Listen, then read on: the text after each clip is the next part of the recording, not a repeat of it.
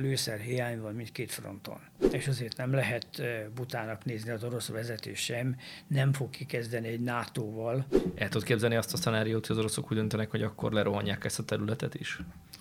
Reméljük nem, de benne van a pakliban, pestiesen szólva. Háború, hatások, Európa, a hét legfontosabb történései, stratégiai nézőpontból minden csütörtökön a Mandiner felületein. Folyamatosan frissülő tartalmainkért iratkozzanak fel a csatornánkra,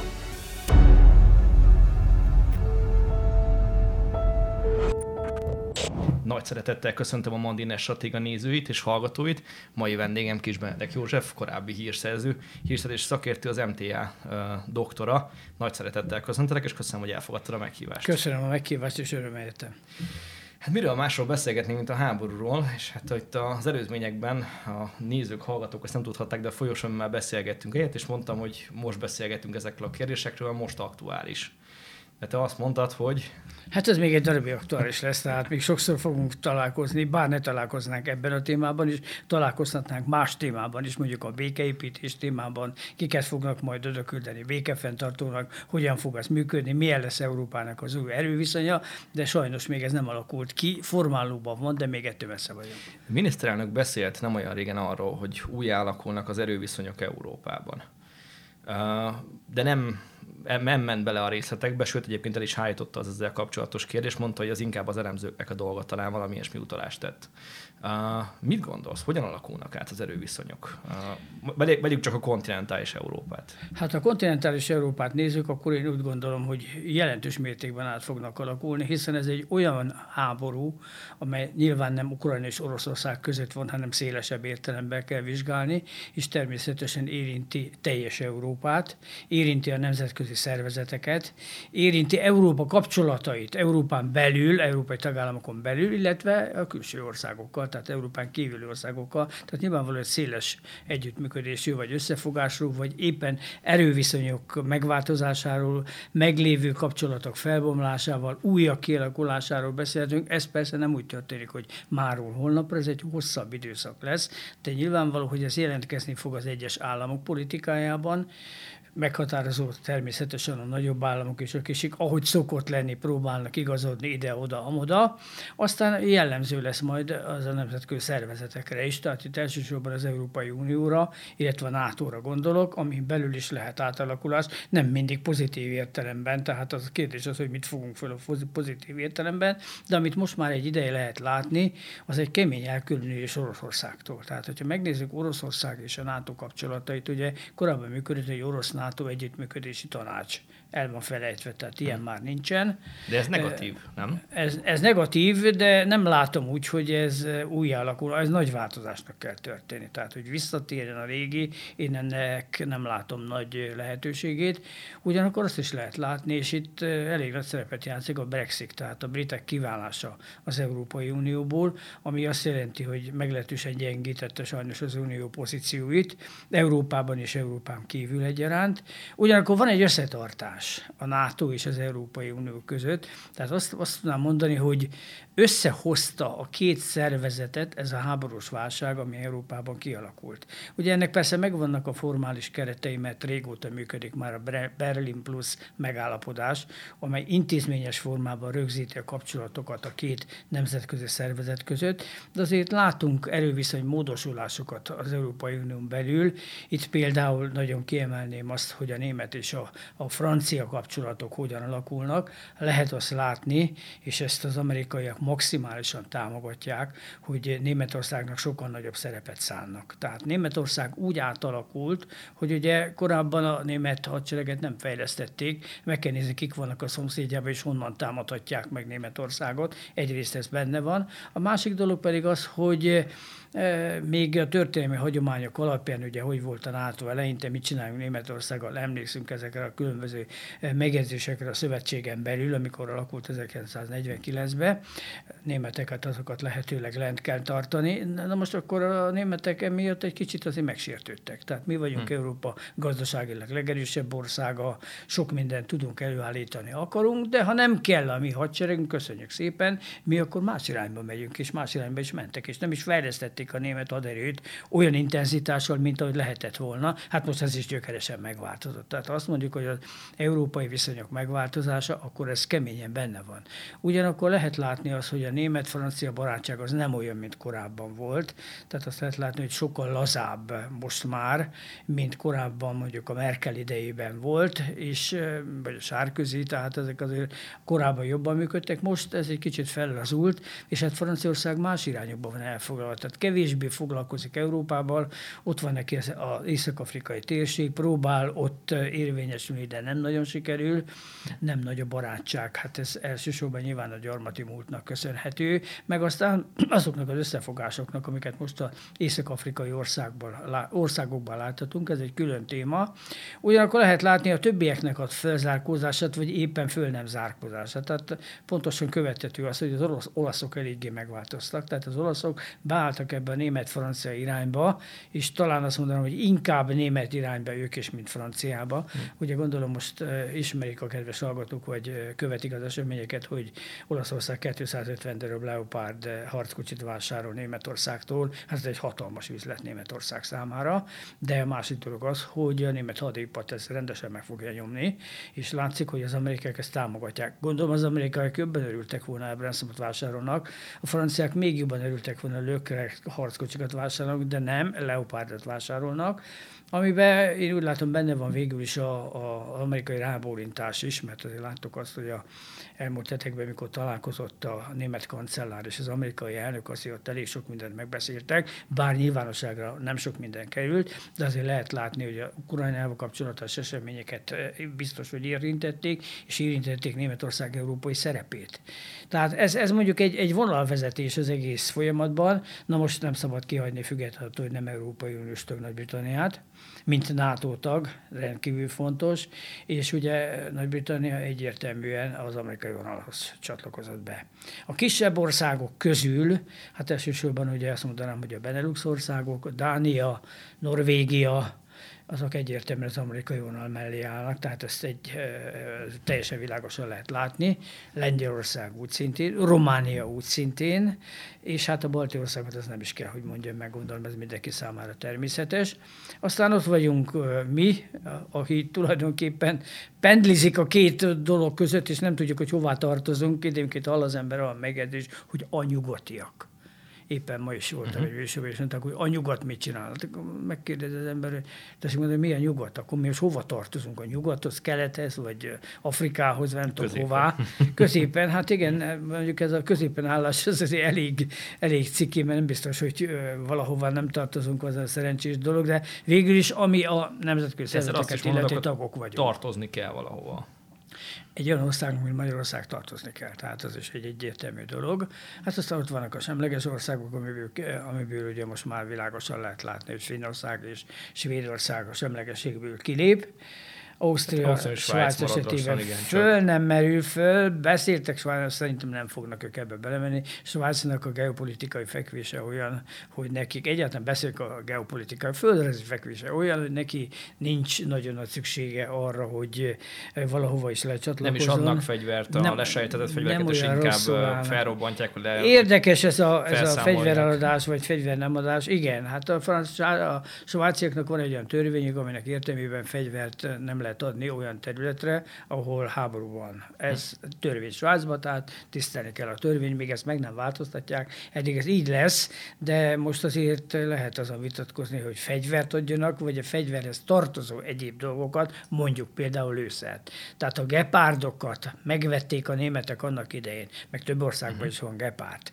És ugye a továbbadási megállapodást azt alá kell írni, mikor egy ilyen uh-huh. egyezmény megkötnek, alá is írták nyilván, de hát, hogyha eladják azt a fegyvert, akkor, akkor lőszerekül nem sokat ér ez az egész, és a németek ugye átadták a gepárdokat, amelyek egyébként nem rosszak az ukrajnai háborúba, mert azért bejöttek a drónok, és a drónokat azért csak könnyebb lelőni egy légvédelmi gépágyúval, mint rakétával. Az árakról nem is beszélek, mert azért hatalmas különbség van a kettő között.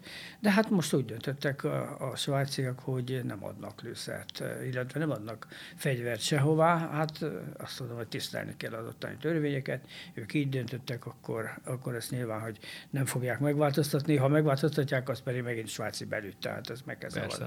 Aztán persze vizsgálni kell, ha már Európáról beszélünk, és ugye, ugye mindenféleképpen el kell menni a közép, illetve kelet-európa irányában, és hát hogyan működnek a nemzetközi szervezetek itt, illetve a regionális biztonsági szervezetek. Hát azt lehet látni, hogy a v esetében azért meglehetősen nagy gyengülés van, tehát három plusz egyről beszélhetünk.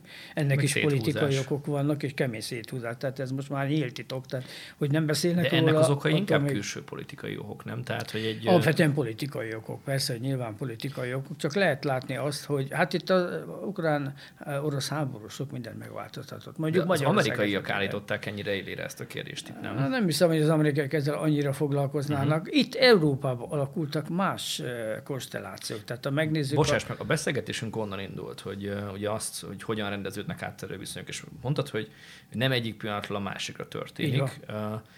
Most mégis olyan, hogy a katalizálódtak volna a folyamatok. Tehát akkor azt is mondhatjuk, gondolhatjuk, hogy amik, amely folyamatok most mennek és folynak, azok a háború nélkül is lejátszottak volna, csak lassabb és hosszabb idő alatt? Ebben nem vagyok biztos, hogy háború Aha. nélkül. Szerintem a háború ehhez nagy mértékben hozzájárult. De nem csak gyorsította, hanem irányba is. Irányba is tette, és gyorsította is ezt uh-huh. a háborút. Tehát mondja, a Visegrád együttműködés esetén ugye, hát itt alapvető probléma Magyarországgal kapcsolatban, hogy mi nem szálltunk be fegyverszállításba, illetve Lengyelország egy teljesen más politikát követ, de ehhez csatlakozik Szlovákia és Csehország is, Csehország is, és egy Csehországban most látjuk, hogy a választások után a Pável került a, az egy köztársasági elnöki székbe, és hát ő a NATO Katalin Bizottságának volt az elnök, egy rendkívül jó felkészült ember egyébként, de kemény atlantista. Uh-huh. Tehát Csehországnál ezt azért majd a elkövetkező években lehet tapasztalni, hogy változni fog a politika. Ugyanakkor azt is látjuk, hogy itt a Visegrádi együttműködés helyére ugye a, a hét országnak az együttműködése kezd lépni, és ebben benne vannak ugye most már két tenger közötti országok, és hát nem szabad elfelejteni azt, hogy ezen kívül van egy olyan együttműködés, amely Csehország, Lengyelország, Szlovákia és Ausztria. Ez a Lengyelország ebben nem nagyon kacsingat, de nincs benne. Uh-huh. Szlovákia, Csehország és Ausztria között van. A lengyelek inkább a német meg a francia irányba kacsingatnak. A francia irányba kevésbé, bár soha nem volt rossz a francia-lengyel kapcsolat. A lengyeleknél azt mondom, hogy első az Amerikai Egyesült Államok, hm. második az Amerikai Egyesült Államok, harmadik az Amerikai Egyesült Államok, és utána jönnek a többiek. És utána Németország jön, vagy mások? Én utána azt mondanám, hogy Németország. Hm. Hát, Nyilván gazdasági, kereskedelmi, stb. Össze vannak nőve sok kérdésben, tehát feltétlenül szükséges az, hogy a kapcsolat jó legyen. Jó, voltak vitás kérdések, de hát azért Lengyelország számára meghatározó a német viszony. Tetszik, vagy nem tetszik? Az, hogy ez nem volt ennyire kiérezett ez a helyzet, nyilván most háború ide vagy oda, de uh, és a lengyelek mindig is az amerikaiak mellett álltak, de azért uh, más volt, tehát amikor mondjuk más volt az elnök, tegyük fel, Trump volt az elnök. Vagy nem volt más? Az elnöktől is függ, de e, biztonsági tekintetben, tehát biztonságpolitikai szempontból, katonai szempontból én azt mondom, hogy nem annyira elnökfüggő volt ez a dolog. Tehát itt e, a lengyelek úgy érzik, hogy nekik feltétlen szükség van szintén a geopolitikai helyzetükből adódóan egy amerikai támogatásra. És hát az amerikaiak is pontosan tudják, hogy két ország Kelet-Európában számukra nagyon fontos, az egyik Lengyelország, a másik pedig Románia és mindkét országot támogatják. És mindkét ország feltétlenül elfogadja az amerikai politikát. Tehát itt vita nincs.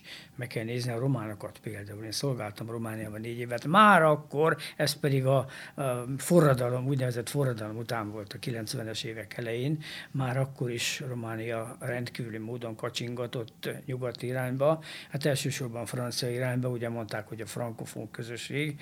Hát a franciák nem nagyon élvezték ezt a frankofon közösséget, meg az olaszok Nem rá, De utána rájöttek, hogy, hogy tulajdonképpen az út a nyugat felé, a NATO felé az Egyesült Államokon keresztül vezet. És attól kezdve átálltak egy nagyon kemény amerikai vonal támogatására, és most már meg kell nézni, hogy mennyi amerikai katona tartózkodik Románia területén, milyen fegyvereket szállítottak oda, mennyi közös gyakorlat van, és a orosz-ukrán háború szempontjából, Románia biztonsági szempontjából, tehát elsősorban a Fekete-tenger közeli térségre gondolok, meg a Moldáv köztársaságra, számunkra rendkívül fontos az, hogy amerikaiak ott vannak. Pont vagy a, nincsenek Pont a moldávokat akartam kérdezni, hogy ott napi szinten jönnek azok a hírek, hogy az oroszok valami pucsot készülnek felépíteni, át akarják hangolni, át akarják állítani, ne adj Isten, el akarják foglalni.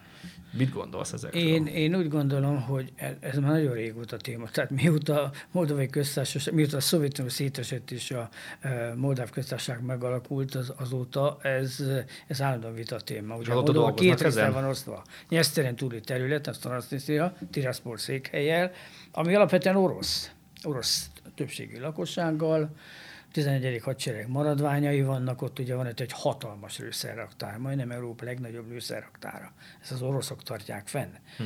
Na most ez nagyon jó lenne az ukránoknak például. A jelenlegi helyzetben a lőszer utánpótlási problémát én meg tudnák oldani. Tehát itt el tudom képzelni provokáció lehetőségét is, akár az ukrán oldalról, hát az oroszok nem fogják engedni. Tehát, hogyha itt valami történik, akkor az oroszok be fognak ukránok lépni. abban érdekeltek, hogy álljon, lőszert álljon át, vagy álljanak teljesen inkább így fogalmazok a nyugat oldalára, a moldávok is, és akkor adják át a... A nyesztelen túli terület, igen. A moldáv résznél nincs probléma, mert az alapvetően, tehát a, uh-huh. a vezető, a köztársasági elnök az alapvetően nyugati barát, alapvetően román barát ezen kívül, és Romániák még érdeke lenne az, hogy egyesüljön Románia és Moldávia. Most Transnistria hova kerül, az egy részletkérdés. Nem, a fegyver szempontjából nem. nem. Azért, nem teljesen azért. Tehát itt, itt azért ebbe a, a úgynevezett játékba beletartozik Oroszország, Ukrajna, Moldova és Románia. Anélkül ezt a kérdést nem lehet megoldani. Na most nyilvánvaló, hogy románok azt szeretnék, ha egyesülne, és ugye már mióta halljuk azt, hogy majd Moldáviát, vagy Moldovát a románok fogják bevinni a NATO-ba, illetve az Európai igen. Unióba, ezt románok többször hangoztatják. Egy a probléma. A moldáv vezetés nem akar Románia uralma alatt lenni. Tehát ne, mekkora különbség, hogy egy ország, egy önálló ország az ENSZ tagállama, vagy pedig egy román megye. Hm. Azért ez nem teljesen mindegy nem mindegy, hogy köztársaság elnöknek hívják a vezetőt, vagy pedig megyei első titkárnak, vagy teljesen mindegy, most milyen nevet adunk. Lényeg az, hogy ők önálló ország szeretnének lenni. Legalábbis többen, hát ebbe vita van, de ez a vita már nagyon régóta tart. Én nem látom annak a megoldási lehetőségét, hogy egyesülne a két ország, annak ellenére, hogy vannak ilyen hangok, főként Románia részéről, moldávok óvatosak ebben a témában, de félnek. Is, most és az oroszok félnek. is vinnék Moldáviát? Az oroszok vinnék csak, a transznisztriai területet. Transznisztriát, a többit azt nem, mert az végül is románok beszélnek ott, tehát az, az inkább, inkább román érdekeltség, de Transnistria az viszont az egyértelműen orosz, tehát nekik az kell. És azt ne felejtsük el, hogy a határon, Moldáv köztársaság határán orosz katonák vannak, tehát oroszok őrzik. Mint ahogy ugye Szovjetunió szétesése után a gyakorlat az volt, hogy a tagországok területét az oroszok őrzik. És el tudod képzelni... nem tudják ezt a változatot, de ez működik. El tudod képzelni azt a szenáriót, hogy az oroszok úgy döntenek, hogy akkor lerohanják ezt a területet is? Reméljük nem, de benne van a pakliban pestiesen szólva, tehát én nem tartom kizártnak azt. Eh, ahhoz persze nyilván jelenleg nem állnak rendelkezésre erők az oroszok részéről. Tehát el kell dönteni majd azt, és ezt nyilván az oroszoknak kell tudni, hogy mit akarnak, nem nagyon foglalnak állást, hogy ugye milyen megegyezési lehetőségek lesznek, mert most már lassan arról is kéne beszélni. Tehát a négy megye, és természetesen a Krim az menjen Oroszországhoz, vagy csak a két keleti megye és a Krim, a másik kettő az maradjon Ukrajnán, ez, ez egy lehetőség. De az is lehetőség, hogyha ezt elfoglalják ezt a négy megyét, akkor mennek tovább, és ennek a legvalószínűbb változata a déli területeken, tehát elvágni Ukrajnát a Fekete-tengertől. Na most, hogyha itt elmennek Ogyesszáig, akkor már nem nagyon messze van a transznisztriai terület. De az már régiós háború. Mondani, hogy Hát a régiós háború abból szempontból, hogy ebbe belekeveredik természetesen Moldáv köztársaság. Tehát az, az mindenképpen belekeveredik, már hogyha azt a területet elveszik. Most effektíve, azt mondom, hogy de úr, az Moldávia tartozik, és nem e, Oroszországhoz. Szóval akkor a románoknak is lenne ebbe, vagy egy-két szava ehhez a történés. Hát ezért, ezért elég intenzív a román-amerikai kapcsolat, ezért helyeztek oda újabb román erőket. Ezért küldött oda a NATO EVEX megfigyelő gépeket, amivel ugye ugyan 500 kilométeres távolságra mindenféle zörejt lehet hallgatni, hogyha nagyon akarják. És hát tulajdonképpen az amerikaiak odafigyelnek erre a területre, hogyan fog az alakulni, mert meglehetősen bizonytalan.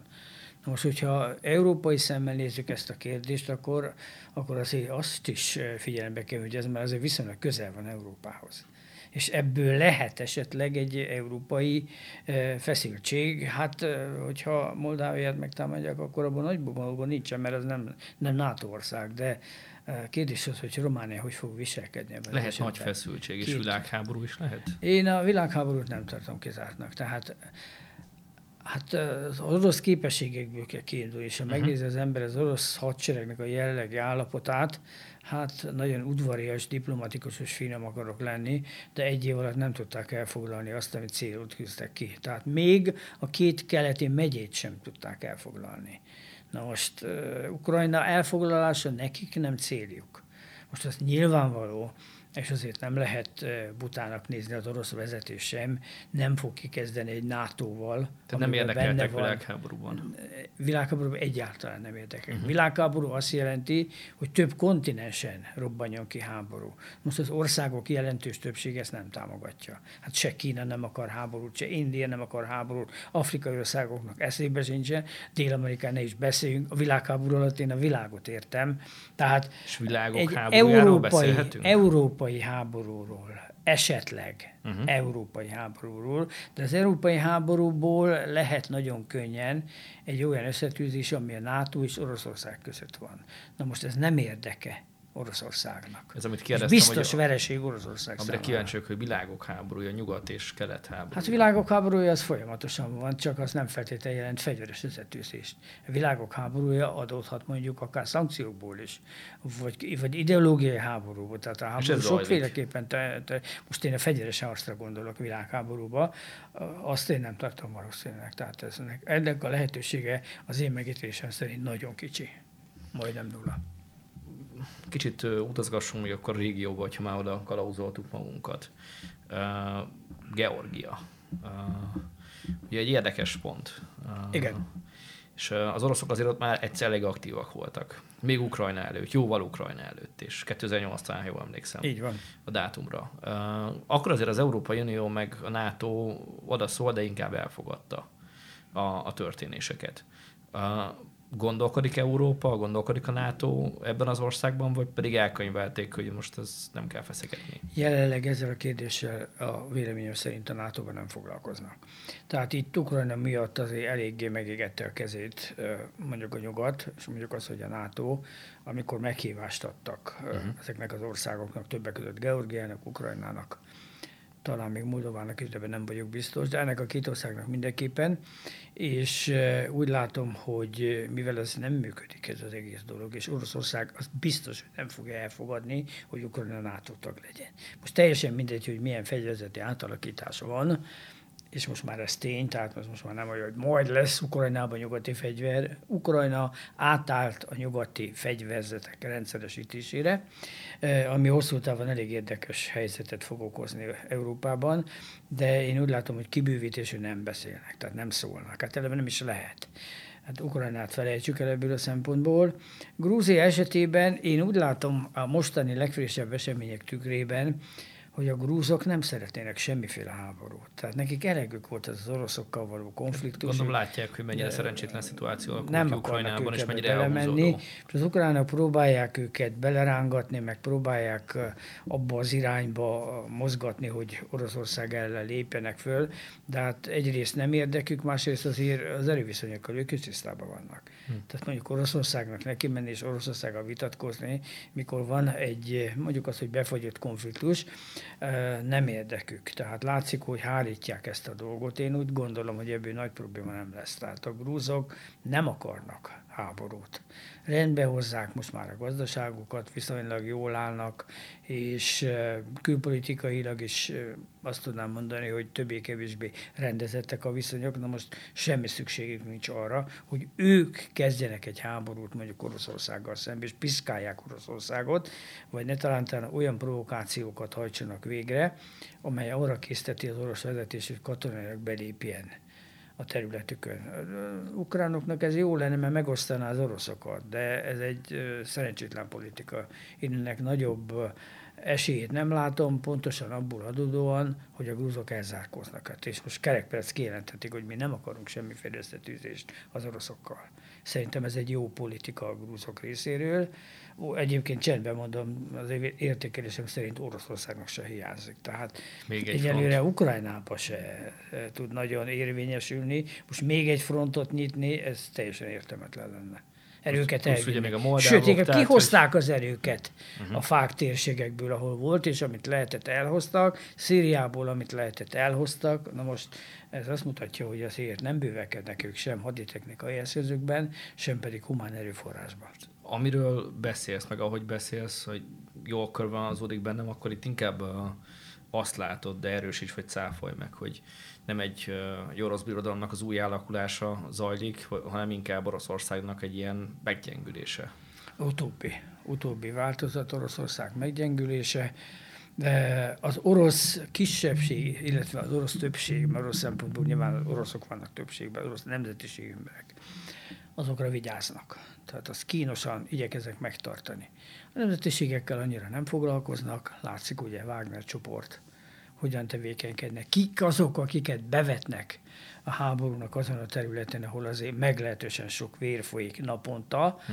és azért az, az oroszokat kímélik. És ezt több háborúban látjuk, de itt most különösen Bakmut térségében, tehát Wagner csoport szabad kezet adott, és a orosz regulális erők, ahol nem feltétlen orosz nemzetiségű emberek harcolnak, azokat is inkább kiméri. Tehát menjen a Wagner csoport. Tehát Oroszország háborúja, de nem az oroszok háborúja. Igen, igen, ez egy, ez egy jó megállapítás. Nem az oroszok háborúja, de az ő érdekükben történik ez az egész és hát eh, lehet látni emiatt azokat az ellentéteket, amely mondjuk kialakult a Wagner csoport, illetve az orosz állami és a katonai vezetés között.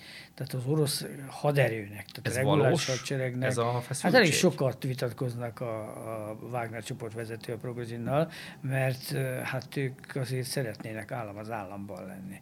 Ezek a, ezek a magánvállalatok, ha, ha lehetőség van rá, akkor ők szeretnék átvenni a vezetést akár a hadseregtől is de hát ebben nem megy bele a Putyin se nyilván, Putyinnak is elsődleges nem a Wagner csoport, hanem, hanem az orosz haderő. És akkor előbb-utóbb Putyin le fogja őket tekerni? Hát ugyanakkor megpróbálja letekerni őket. Igen, de szüksége van rá. Tehát ez egy nagyon kínos helyzet, mert nem tudom most melyik ujjamat harapja meg, mondja Putyin, vagy gondolja Putyin, mert hát tulajdonképpen ezeket jó bevezet, bevetni a háborúba, és ezzel kímélem az oroszokat, kímélem az orosz haderőt, ugyanakkor ezekkel fejemre fognak nőni, és most már nagyon mondogatják, hogy tessék nekünk a fegyvert adni, mert nem tudunk harcolni.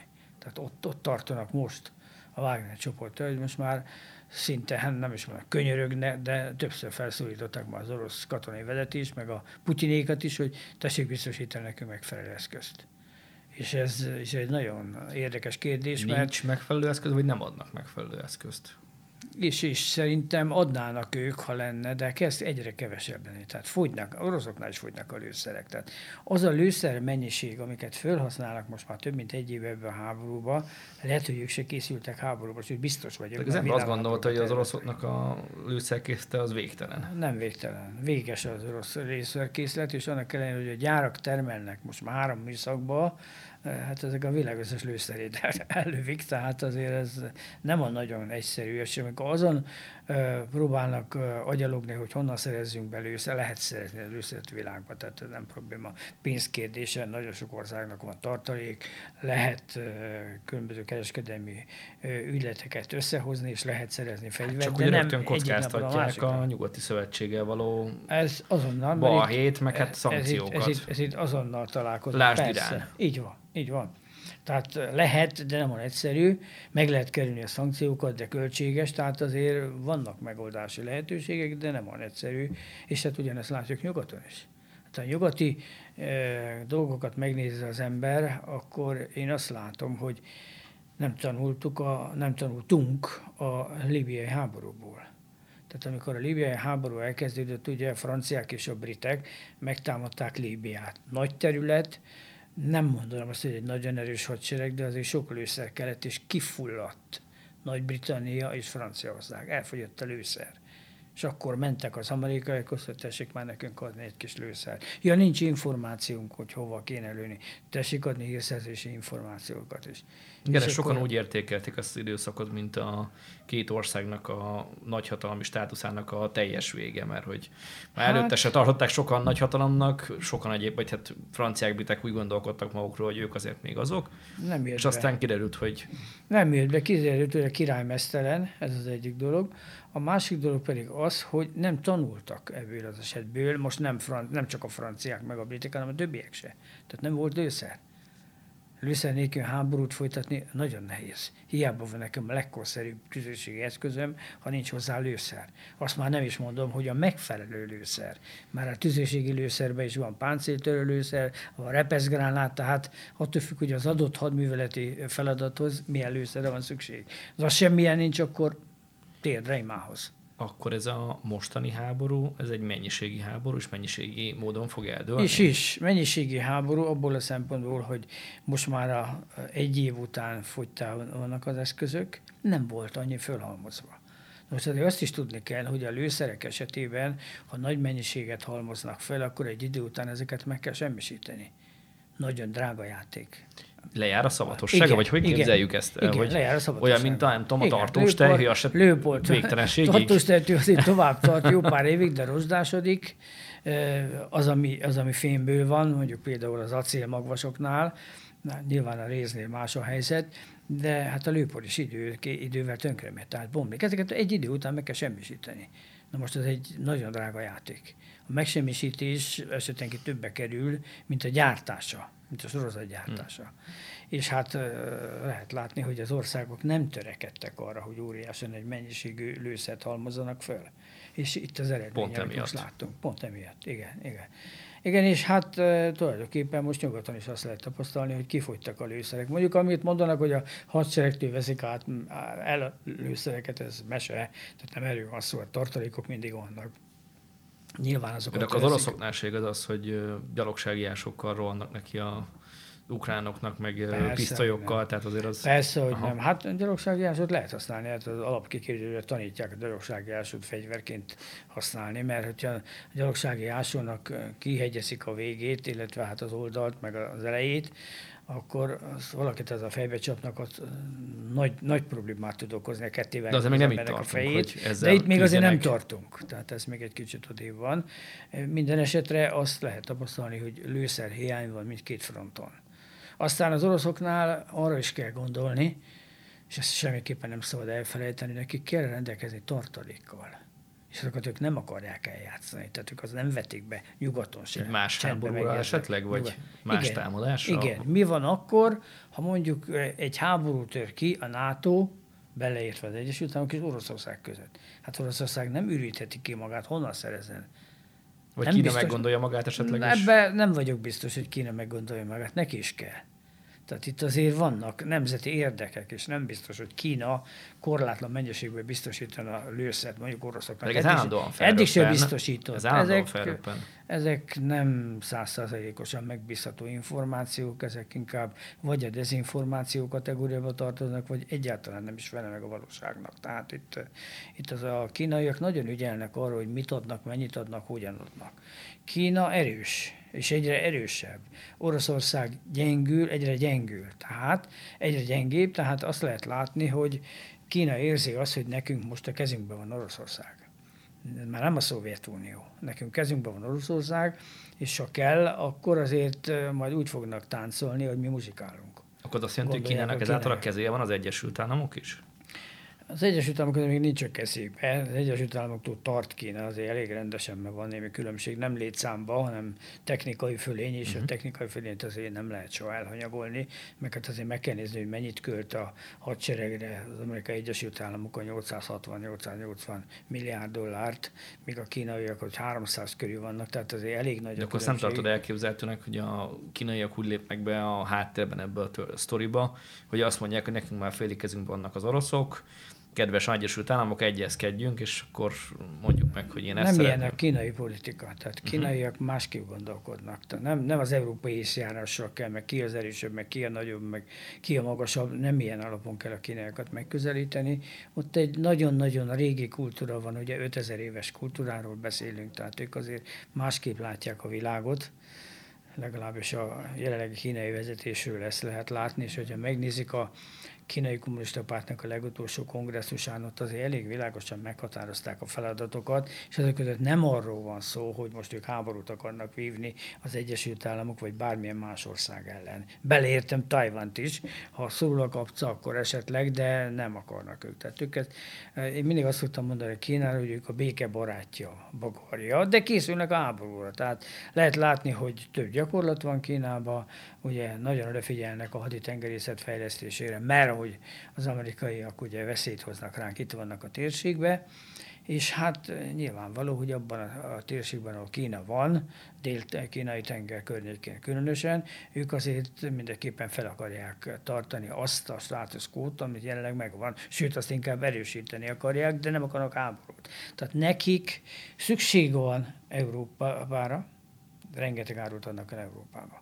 Tehát tulajdonképpen ez nagyon komoly, kell. Nagyon komoly bevétel a kíneknek. Tehát nekik nem érdekük az európaiakkal összeveszni.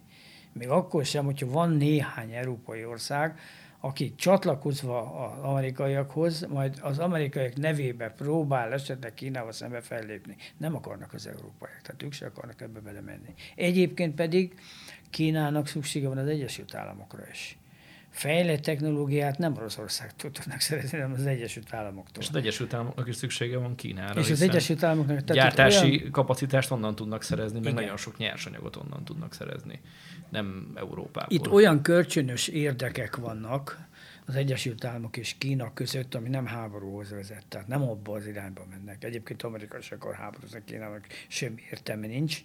Úgy egyébként pedig azt sem szabad elfelejteni, hogy a kínaiak azért tisztelik az amerikaiakat, tehát ők nem akarnak belemenni semmiféle háborúba. Tehát ez, ez is azt mutatja, amire elkezdtünk itt beszélni, hogy világháború. Tehát ebben fognak bele. De most senki nem akar világháborút. Azért mondom, hogy ennek a realitás, hogy világháború, az nagyon pici. véletlenül lehet világháború? Véletlenül nem szokott lenni háború, az sajnos szándékosan szokott lenni, és tudom, hogy az ensz sok probléma van, meg döntésképtelenség, meg ugye SBT összetétele, stb de azért 1945 óta nem volt nagy háború, és ez az ENSZ az csak beavatkozott, ha éppen arról volt szó.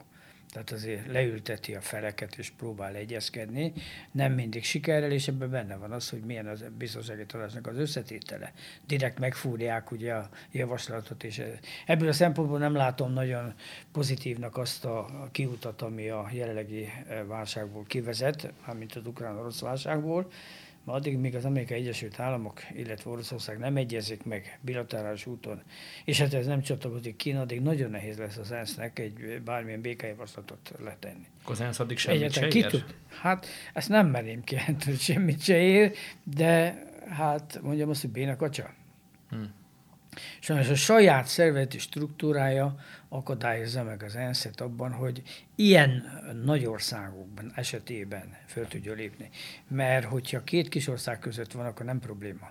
Egyet értenek a BT-ben, már is megfogalmazzák a határozatot, és oda csapnak. Tehát valakit felkérnek erre a nemes feladatra.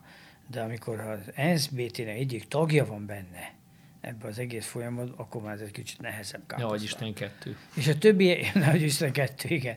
És a többi, többi nemzetközi szervezetnél is hát azért vannak olyan problémák, hogy nem biztos, hogy meg tudják oldani, és hát a nato belül is lehet tudni azt, hogy a NATO se lép csak abban az esetben, ha SBT határozata van. Jó néhány válságkezelési gyakorlaton részt vettem a NATO-ba, meg az EU-ba is, és amikor terveztük a gyakorlat, tervezésben vettem részt, amikor terveztük a gyakorlatot, akkor az első kérdések között merül fel, hogy ez határozat van-e. Mert ha nincs ENSZ határozat, akkor nem veszünk részt ezen az egész játékon. Hm. Tehát ENSZ BT határozat nélkül nem. És olyan kis apró országok, mint Franciaország azt mondta, hogy szó nincs róla, ha nincs ENSZ BT határozat.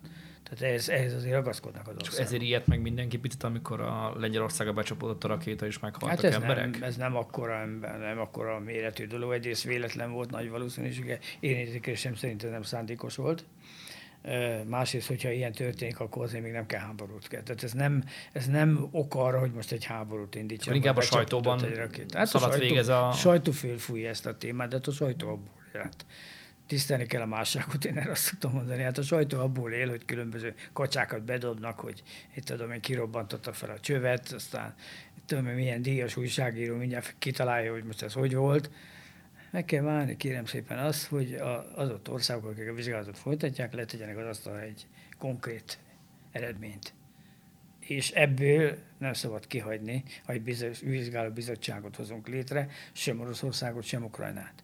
Tehát olyan nincs, hogy mi ketten leülünk és szülünk valami, valami változatot.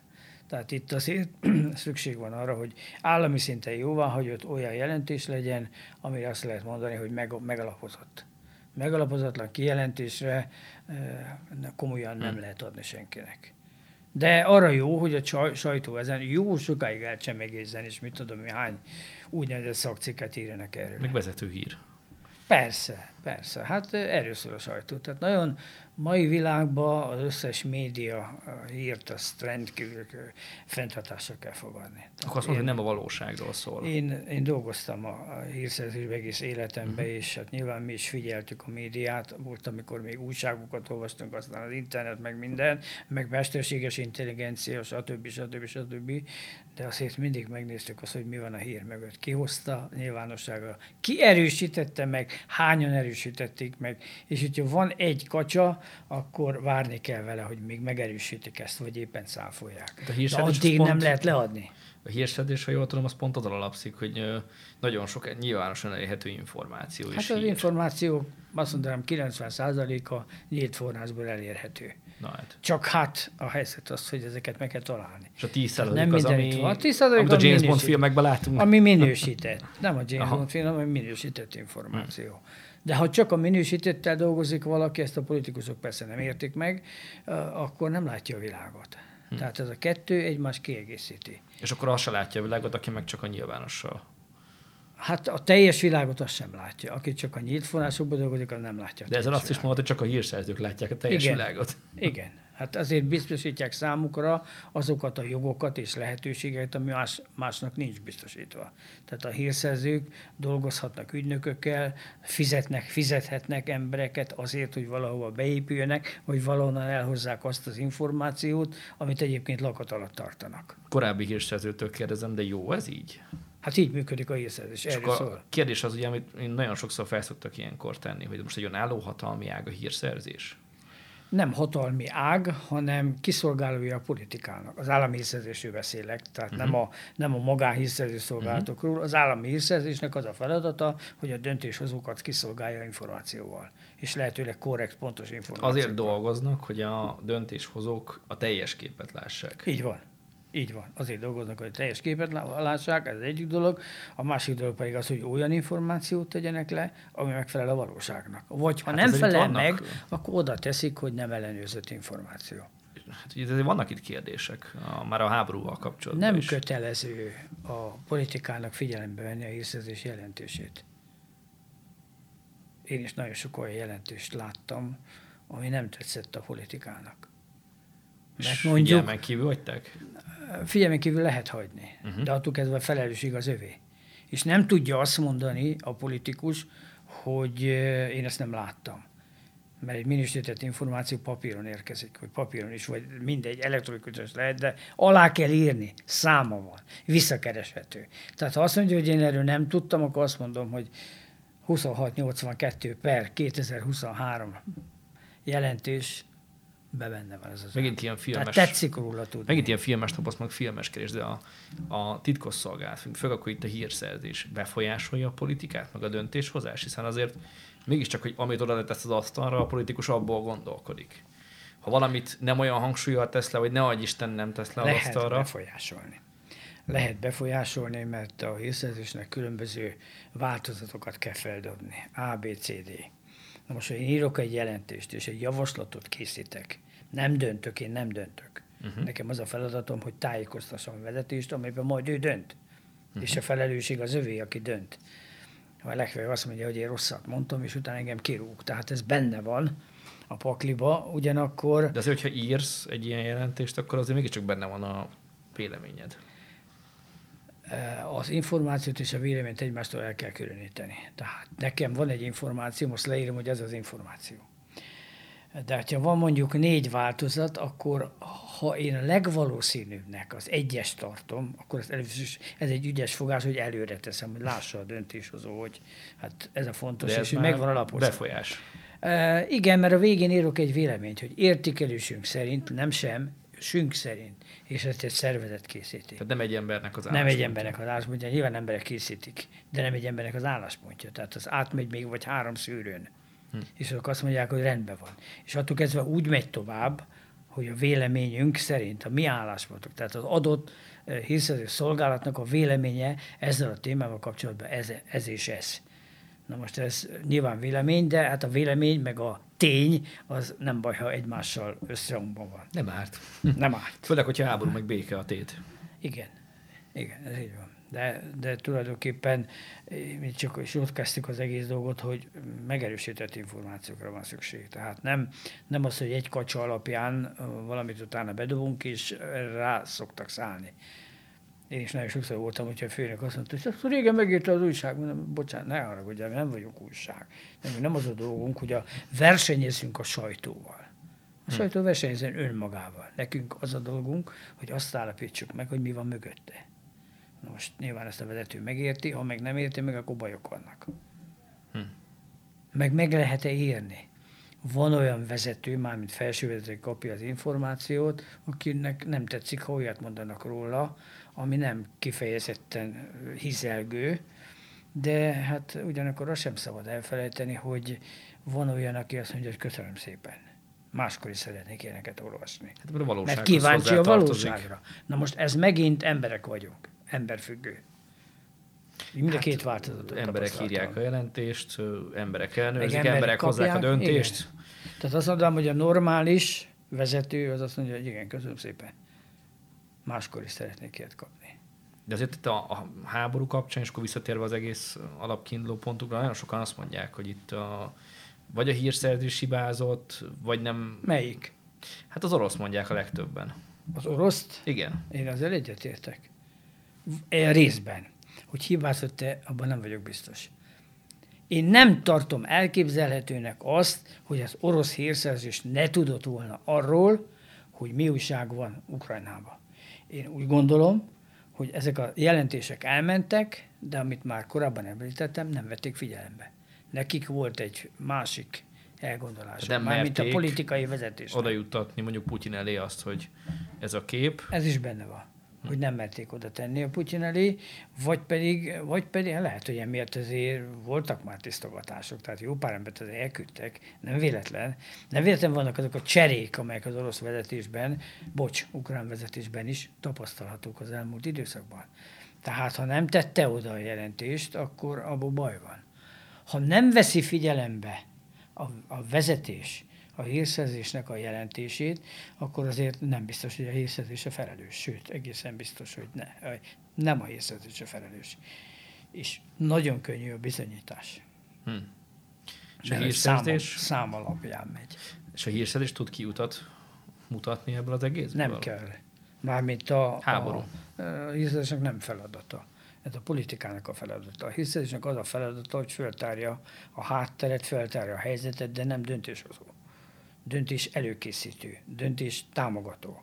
A döntést azt mindig az adott politikai vezetés hozza meg. Hát akkor ez Putyinnak, vagy Zelenszkinek, vagy Putyinnak, Igen. Bidennek, Zelenszkinek kell. Igen, és hogyha baj van, akkor ők mennek. Láttunk már ilyet. Természetes dolog az amerikaiaknál is. Világos a kép. Van az amerikaiaknak 16 nemzetbiztonsági szolgálatuk. 17 az a Nemzeti Hírszerzési Igazgató, ami összefogja a másik 16-ot. És annak a vezetője a elnök nemzetbiztonsági főtanácsadója.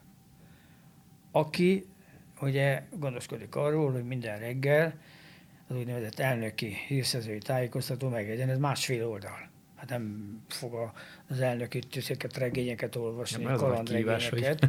Elolvassa Másfél azt a- oldalba. Másfél oldal, igen. Mi történt a világban. És hogyha ő azt mondja, hogy ez, ez engem érdekel ezzel kapcsolatban, kérek többet, akkor már viszik is neki a többit. De nyilvánvalóan nem lehet agyon terhelni, és nem lehet fölösleges dolgokat adni, amit mondjuk őt nem érdekel, hogy Zambiában mi volt az éjszaka. De hogy mi történt egy orosz ukrán háborúba, vagy mi van Kínával, vagy mi történik a közel-keleten a, a globális mértékben, azt nyilván le kell neki tenni. Ki kivel mit tett. Utána majd ő eldönti, hogy erre mi lépünk, vagy nem lépünk. Vagy behívja a tanácsadóit, és megkérdezi, akkor most mit csináljunk ebben? Itt az információ. Mi, mi legyen? Mi- Mit javasolsz? Mint nemzetbiztonsági tanácsadó. Vagy, vagy külpolitikai tanácsadó. Mit tudom, hány tanácsadó van? Sok van. És akkor attól megkérdezi a véleményét. Bízunk benne, akkor ezek a tanácsadók jó vagy jobb Hát ha jó, akkor az rendben adnak. van. Ha nem, mind a kettőre látunk példát. Szerte a világban, itt Magyarországon is. Vannak jó tanácsadók, és vannak olyanok, akik szerintem nem adnak jó tanácsot. De most ne menjünk bele személy értékelésébe, de lehet látni a vezetőnek a döntésén, a vezetőknek a különböző állásfoglalásán, hogy hát nem biztos, hogy jó tanácsokat kapott. És nyilván emberek adják, emberek kapják. Természetesen. És az emberek azok téved, tévedhetnek. De a hiszőszolgálatok most nem akarom védeni, de hát ott nem egy ember dönt. Ott egy szervezetnek a véleménye megy tovább. Tehát azt mondod, hogy kisebb a tévedés valószínűség. És még azt is megszűrik. Tehát itt nálunk is úgy van felépítve, hogy a Nemzetbiztonsági Szolgálatok fölött van még egy külön, aki a miniszterelnöknek az információkat adja át, és szűri meg a szolgálatoktól jövő információkat, vagy éppen, ha úgy dönt a miniszternek, hogy erről szeretnék többet adni, akkor már szól is, és ott van az információ előtte. És ezek általában a legmagasabb szinten vannak bekötve. Hát hova legyenek bekötve? Nyilvánvaló, hogy a legmagasabb szinten kell bekötni. Úgyhogy ez, ez ki van találva, és így működik. Hogy jutott? Elégedette vele mondjuk a vezető, vagy nem, az egy más kérdés. Ha nem elégedett, akkor megköszöni a további együttműködést. És válasz magának más. Nagy utat jártunk be, de sajnos az időnk az elment. Úgyhogy nagyon-nagyon szépen köszönöm ezt a beszélgetést, és én bízom benne, hogy folytatni tudjuk, mert innen folytassuk majd legközelebb. Hát arról volt, hogy az ukrán-orosz eh, helyzetről beszélünk, az még nem. Elkalandoztunk.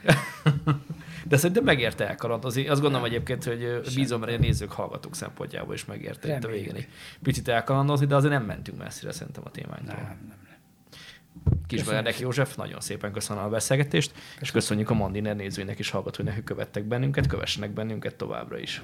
Ha tetszett a videónk, iratkozzanak fel a csatornánkra és kövessék a Mandinert minden lehetséges fórumon.